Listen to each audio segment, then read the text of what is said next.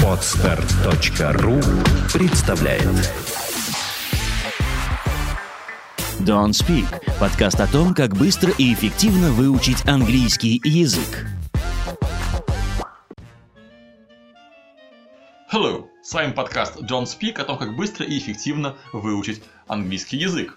И с вами, как обычно, Андрей Гуляев и Юлия Войтенко. И сегодня мы поговорим про устройство английского предложения. Мы уже об этом говорили раньше. Как-то уж так получилось, что каждый сезон с каждым новым соавтором я записываю подкаст о том, как устроено английское предложение. С Дмитрием Ломатем мы записали подкаст про семь нот, самый-самый первый, четыре с лишним года назад. С Ольгой Шмидт мы записали подкаст про семь дней английского предложения. И вот сегодня я рад представить вашему вниманию семь предметов мебели английского предложения.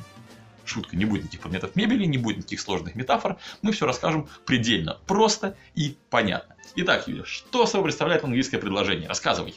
Во-первых, ну я так думаю, что об этом все знают, но не будет лишним напомнить. В английском языке фиксированный порядок слов. Ну, в общем-то, роль каждого слова зависит от того, где оно в предложении находится. Поскольку там всяких падежей нет, которые обычно эту вещь объясняют в русском языке, то очень важно, чтобы вы придерживались этой структуры всегда-всегда, когда говорите. Это, на самом деле, самая большая проблема русскоязычных людей. Их не понимают, как правило, за рубежом, именно потому, что они порядок слов коверкают. Что за порядок слов? Первое, что у нас идет в предложении, это обязательно подлежащее и сказуемое. И они у нас неразрывно связаны. Ну, почти неразрывно.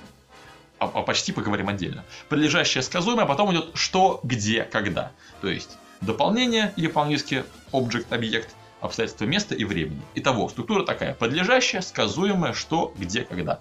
Вот такое вот простое правило. Давайте сейчас мы поговорим про каждый из этих элементов поподробнее. Поехали. Подлежащее. Итак, по частям. Подлежащее – это часть предложения, которая чаще всего выражена существительным либо местоимением. И отвечает за то, кто или что совершает описываемое в предложении действие. Ну, то есть главный герой предложения, можно сказать. Обращаю ваше внимание, что Юля уже сказала, что нельзя убрать из английского предложения подлежащее. В русском языке такое бывает. Холодно. Ну, например. Да, то есть it is cold – это будет по-английски. It на русский язык не переводится, но, по сути, это и есть предложение подлежащее. It на русский язык никак не переводится, но это и есть то самое подлежащее. Буквально это есть холодно, переводится это предложение. Но в русском языке оно звучит по-другому. Будьте внимательны. Вторая часть предложения. Сказуемое. Вместе с подлежащим они составляют основу предложения. Сказуемое состоит из глагола обязательно. Бывает этого достаточно, а бывает к нему присоединится еще какой-нибудь глагол, или существительное, или прилагательное. Ну, глагол, например, это I want to eat. Я хочу есть. Или I am clever. Я умная. Здесь clever – это уже прилагательное. И мы не можем его просто взять и использовать в русском языке. I clever – это будет ошибкой. Потому что, как и подлежащее... Сказуемое нельзя убрать из английского предложения. И если в русском аналоге предложения нету сказуемого, то в английском оно будет выражаться глаголом to be.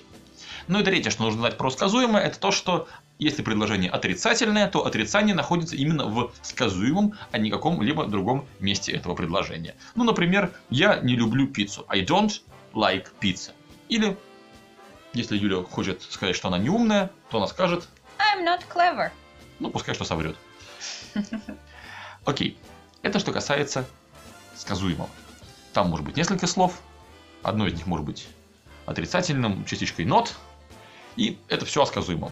Теперь дальше. Что? Что это по-английски? Object, объектом его частенько называют, поэтому по-русски это дополнение. Это то, над кем или над чем совершается действие. Ну, например, I love you. You, то есть ты, это как раз-таки объект. То, кто кого любит в данном предложении.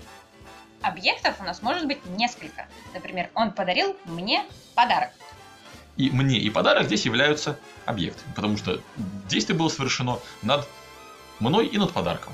He gave me a present. Или he gave a present to me. Но это уже нюансы, не будем в них вдаваться. Еще одной особенностью объекта дополнения является то, что там может содержаться отрицание. Формально такое предложение не считается отрицательным, что интересно. I have no money или I have no friends, например, у меня нет друзей или у меня нет денег. Это чисто технически утвердительное предложение, но на русском оно переводится как отрицательное. У меня нет денег. Или у меня нет друзей. Буквально на русский язык это будет переводиться как «у меня есть нет денег» или «у меня есть нет друзей» или «я имею нет денег», если уж совсем буквально. Очень странно звучит по-русски, но привыкайте, это очень часто регулярно используемая конструкция в английском языке. Англичанам так, честно говоря, проще изъясняться, нежели говорить I don't have any friends или I don't have any money. И то и другое тоже будет верным с I don't have. Но, тем не менее, I have no money используется в разы чаще, особенно в разговорной речи. А теперь как, где и когда. Обстоятельства времени и места. Ну, место и времени, если уж совсем точно. И здесь ничего особенного, даже говорить про них не нужно. Название говорит само за себя, и вопрос, на который они отвечают. Единственное, что помните, что они именно в таком порядке и употребляются. Сначала где, потом когда. Это если они в конце предложения стоят. Но ведь мы можем их в начало предложения перенести. И перед тем, как Юля начнет это рассказывать, замечу, что вот на этом, собственно, правила и его разбор закончены, подлежащие, сказуемые и что, где, когда мы обсудили, как они используются по правилам. Теперь поговорим об исключениях. И первый из них Юля уже назвала. Где и когда могут оказаться в начале предложения. Например, last week in Moscow it was very cold. На прошлой неделе в Москве было очень холодно. Это фраза, например, из прогноза погоды. А дальше пойдет, а вот на этой неделе там потепление. Потому что очень важно сделать акцент именно на прошлую неделю и на Москву. И вот если мы хотим обратить внимание на что-то больше, то этот член предложения мы поставим в самое начало. Если нам важно, чтобы было холодно именно в Москве, мы скажем In Moscow last week it was very cold. И это тоже будет грамматически верным. Как грамматически верным будет фраза It was very cold in Moscow last week. Но именно смысловые акценты здесь уже расставлены совсем по-другому. Итак, помните об этом, что где и когда могут стоять в начале предложения, если это обосновано логически. То есть, если нам важно это выделить по смыслу. Идем дальше. Вначале мы вам сказали, что подлежащее и сказуемое у нас неразрывно связаны. Почти. Время поговорить про это почти. Есть ряд слов, которым можно находиться между подлежащим и сказуемым. Это так называемые наречия частотности. От always, всегда, до never, никогда, со всеми полутонами. Например, always, usually, often, regularly, seldom, never. Ну, то есть, редко, часто и так далее. Мы список с переводами приложили к подкасту для вашего удобства. Так вот, эти слова можно располагать между подлежащим и сказуемым. Ну, например, I usually walk in a park. Я обычно гуляю в парке. Sometimes I like to eat ice cream. Иногда я не прочь перекусить мороженкой. То есть, мы можем спокойно их использовать и там, где им можно располагаться. То есть, они поскольку не отвечают на вопрос «когда?». Когда я ем мороженое? Иногда. Когда я гуляю в парке? Регулярно. То есть, usually I walk in the park, I usually walk in the park абсолютно правомерно могут использоваться. Но у каждого из этих слов есть свои особенности и нюансы употребления. Но помните, что если вы увидели слово между подлежащим и сказуемым, не спешите бить тревогу. Возможно, это тоже особенное исключение из правила. Кроме этого, есть еще парочка отклонений от стандартного правильного порядка слов. Конечно же, вы слышали о том, что вопросительные предложения в английском языке имеют особенную структуру. Она прям так называется. Вопросительный порядок слов. Иногда его еще называют обратным порядком слов. На самом деле ничего страшного в этом нету, хоть и звучит, что взяли предложение и поставили с ног на голову. Но об этом мы поговорим в отдельном выпуске, потому что там много есть о чем поговорить, и мы не будем запихивать две грамматических темы в один выпуск. Еще одним отклонением являются сложные предложения. Ну, когда в одном предложении несколько сложных предложений, то это называется сложным предложением. И, естественно, здесь может быть отклонение от стандартного, опять же, порядка слов. Но есть разные типы сложных предложений, есть много особенностей их употребления. И об этом тоже будет даже, скорее всего, не один выпуск, а несколько. Так что, да, знаете, что сегодня мы вам про порядок слов еще не все рассказали. Но из того, что собираемся рассказать, мы рассказали все. Поэтому давайте двигаться дальше.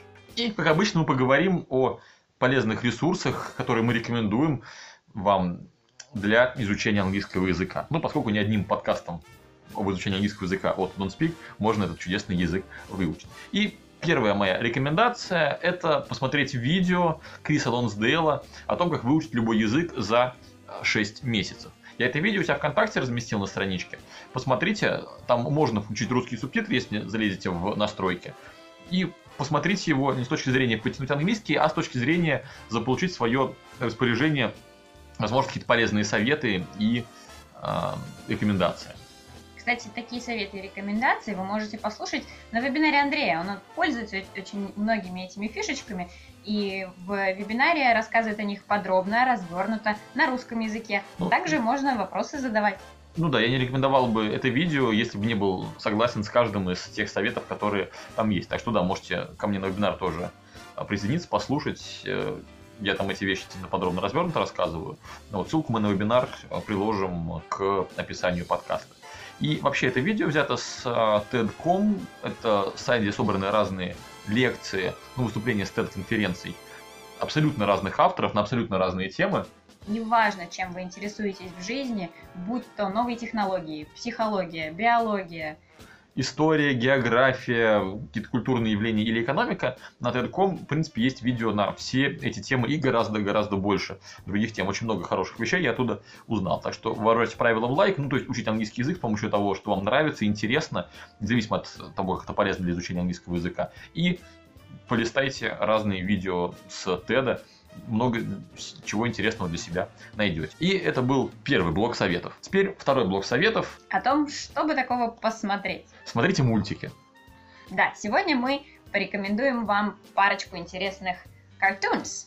Да, почему ее здорово смотреть? Потому что мультики, они для детей, и за счет этого там лексика проще, для восприятия они часто проще, чем полнометражные серьезные фильмы.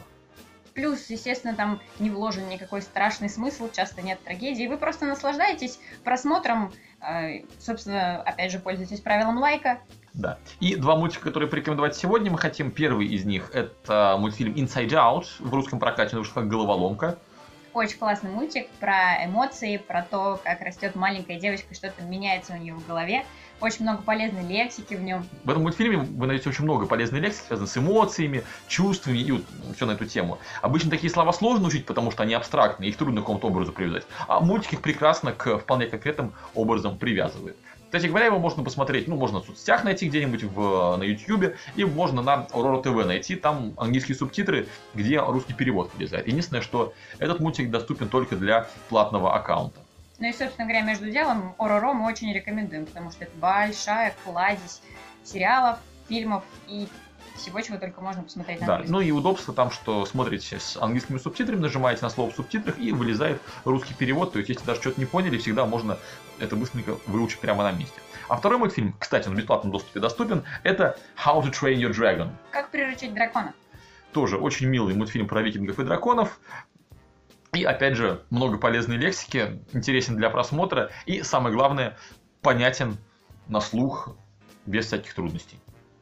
Так что смотрите эти два мультика в свое удовольствие. Пожалуйста, посмотрите видео, которое я разместил у себя ВКонтакте, видео Криса Лонсдейла. Я буду очень благодарен, если там комментарии свои оставите. Напишите три вещи, которые вам больше всего запомнились, которые вам оказались наиболее полезными. И если вам хочется что-нибудь подробно узнать о каких-то советах, может быть, больше услышать моих каких-то рассуждений и рекомендаций на ту или иную тему, или, может, вы что-то не поняли, чем-то не согласны, тоже смело это комментируйте. Мы все комментарии обязательно отсмотрим и учтем в будущих выпусках.